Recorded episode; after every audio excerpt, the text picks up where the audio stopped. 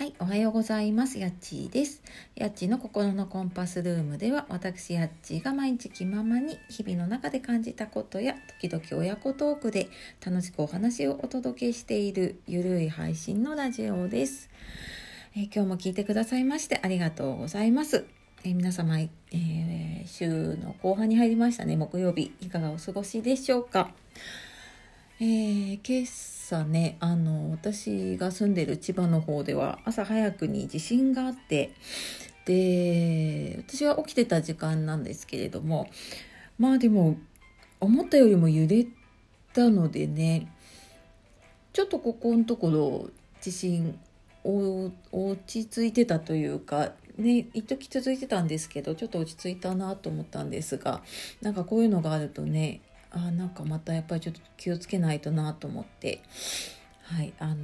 まあ、私の気がかりは、えーと、避難用の持ち出しリュックがあるんですけどあの子供と一緒に準備をしてたらやっぱり水はいっぱいあった方がいいよねとかいろいろ入れていってたら、えーとかなり重さが出てきて、多分私これ、背負ったまま歩けないんじゃないかという、大きさはそうでもないんですけどね、中身がすっごい詰まっているので、ちょっとあれ、もうちょっと厳選して持っていかないと、まあ、あの、持ち出しにならないなと思っているので、ちょっと今日帰ってきたらね、それも見直そうかなと思っております。はい。で、まあ、あの、そんな中ですね、えー、今日のテーマはですね、はい、えー、今週のお題トークから、もしもあの日に戻れたら、はい、というテーマでですね、あの、まあ、ちょっと昔の、うーん、まあ、なんかいろいろ迷ったり考えたりしてた時だったり、まあ、ちょっと甘酸っぱい思い出かな。とか、まあ、そんな話をしていきたいと思いますので、えー、最後までお楽しみください。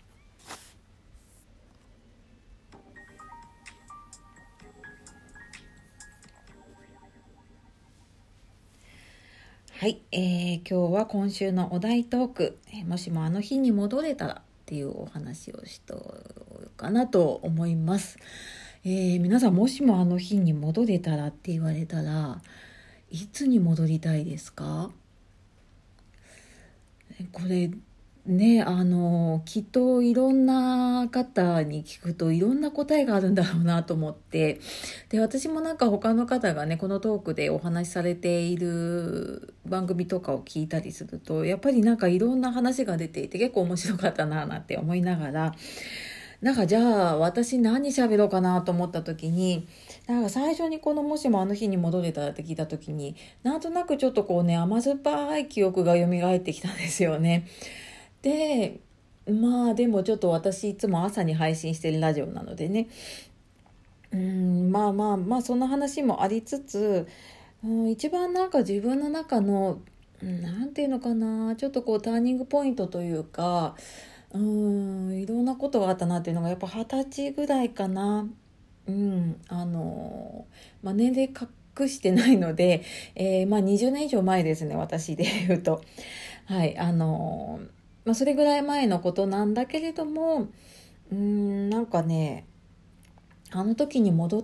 て別に今の人生がねいいとか悪いとかじゃなくってねあの前置きしておくとあの別に今がいい悪いじゃなくってなんかあの時に戻って違う道とか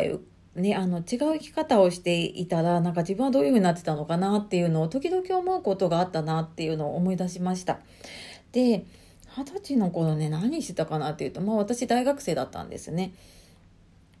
でまあそんと、まあ、文系というか福祉系の学校だったのでうーんまあそこまできつくもないのかな多分理系のね学校だと結構いろいろ試験がね厳しかったりとかってあるあるとか聞いたりするんですけど、まあ、そこまでではないんだけれどもただまあやっぱりあの福祉系のね資格というか、まあ、受験資格とかがもらえたりっていうところだとあの学生の間にね実習ですねでいろいろ福祉系のね施設とか病院とかに行ったりとかしてました。でそんな中で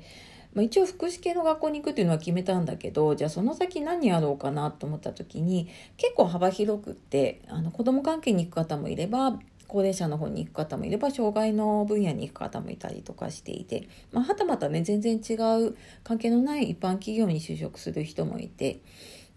で、まあ、ちょうどやっぱ二十歳ぐらいの時にねいろいろ考えていてうんなんか何なんか全然やりたいことをねもちろんその頃見つかっていないし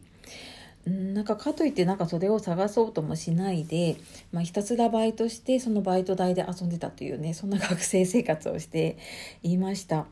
でまあ一方でねやっぱり二十歳の頃ってえーまあ、私あまり恋愛の話ここでしてないんですけれども、まあ、やっぱりあの恋愛もしていてでうんまあ二十歳ぐらいの頃かななんかあのなんかこの人と結婚するかなっていう人がいたんですよね。でまあ自分の中では多分うん、人生の中で一番大きな恋愛だったかなっていうのをしてたぐらいな時期だったかな。うん、で、まあ、その人がね福祉系にいたっていうのもあったりもしたんだけれども、まあ、あの同じ道を志したいなとかって思ったりもしていてでもまあちょっとうまくねあのその彼ともうまくいかなくなった時に果たしてどうしようかなっていうのをねすごい思ったんだよね。であの、まあ、もしもね自分があの時に戻れたらうんとまあちょっと違う人生を歩みたいなっていうところで言うとうんまあその福祉系に進むのだけがね人生じゃないなっていうのもあるしであとあの頃結構周りでまあ、友達でね学生の頃に留学をしていたりとか、まあ、働いてからもねワーホリで海外に行ったりしている友達がいてなんかいいなと思いながらもなんとなくこう違う環境に入っていけない自分がいて一歩踏み出せなかったんですよね。でまあそれを後悔してかしてないかで、まあ、今こうしていろいろやりたいことやってるんですけどなのでなんか、うん、あの時にもっと冒険というかねうんまあ、できる範囲でいろんな経験をしておけばよかったなっていうのがちょっと思ったりするので、うんまあ、あの日というか、まあ、あの頃に戻れたらねあの本当若い時に経験できることはしておいた方がいいなって思ったりしますね。でまあその甘酸っぱい思い出はねうーん、まあ、私結局まあそこで結婚しないでいたらですねもうかれこれその後10年以上結婚しないで結構遅かったんですね結婚がね。なのでまあ、やっぱ子育てもね体力必要だなっていうのを後から感じたのでまあその二十歳の時二十、まあ、歳の時には結婚できなかったけれども、まあ、例えば大学を卒業してね早くに結婚とかをしていたらんなんかまた今とは違う、うん、生活だったりとかね、うんまあ、なんか違う自分の人生進んでたのもなんかそれも面白かったのかななんて思うことがありますね。うん、あのなんかやっぱりね若いお母さんとか見るとあ羨ましいなと思ったりするしなんか子供とも年が近かったりとかするのでね、うん、で、まあ、子供がある程度年いっても、まあ、一緒に出かけたりとかねあのいろいろできるし、まあ、いろんな余裕もあるなっていうのもうん、旗で見てるとねなんかそういうのがちょっと一方で羨ましくも思うのでなんかそういう人生もねなんか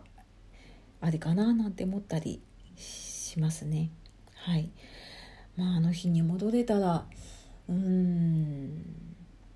そうねまあやっぱり自分のやりたいように、うん、なんか好きなことをねやれば良かったというかねあの好きなことを本当に選んで、ややってねってあの頃の自分に言いたいかな。うん、なんかやっぱり周りを気にしたりとかうんやっぱり親の意見とかもあったりしたのでねなかなか自分の思う通りに全部はいかないんだけれども、まあ、それでもうん多少なんかこう自分のやりたいことを通してもよかったんだろうしって思うところがあるので、うん、あの時に戻ったらなんかそういうふうにできたらいいかななんて思います。まあでもねあの結果あの時は、えー、自分でそういうふうに選んできて、まあ、今の自分があるのでね、まあ、今今で精一杯、えー、生活していければいいかなと思います。えー、皆さんのねもしもあの日に戻れたらどんな思い出が蘇っているでしょうか。まあ、よかったらねあのコメントでもいただけると、はい、あの私もちょっと楽しく読ませていただきます。はい。というわけで、えー、今日は今週の大トークからね、もしもあの日に戻れたらというテーマでお話をさせていただきました。えとあとあの、昨日ちょっと聞き逃した方のためにね、来週、えー、ちょうど来週ですね、来週の木曜日7月2日に、えー、コラボで、えー、元健さんが2度目の登場をしてくださいますので、えこちらの方もぜひ、えお楽しみにしていてください、え私もとってもね、楽しみなコラボ企画です。はい。というわけで、え、今日も最後までお聴きくださいましてありがとうございました。では、素敵な一日をお過ごしください。夜お聴きの方、今日も一日お疲れ様でした。えー、今日もやっちがお届けしました。さよなら、またね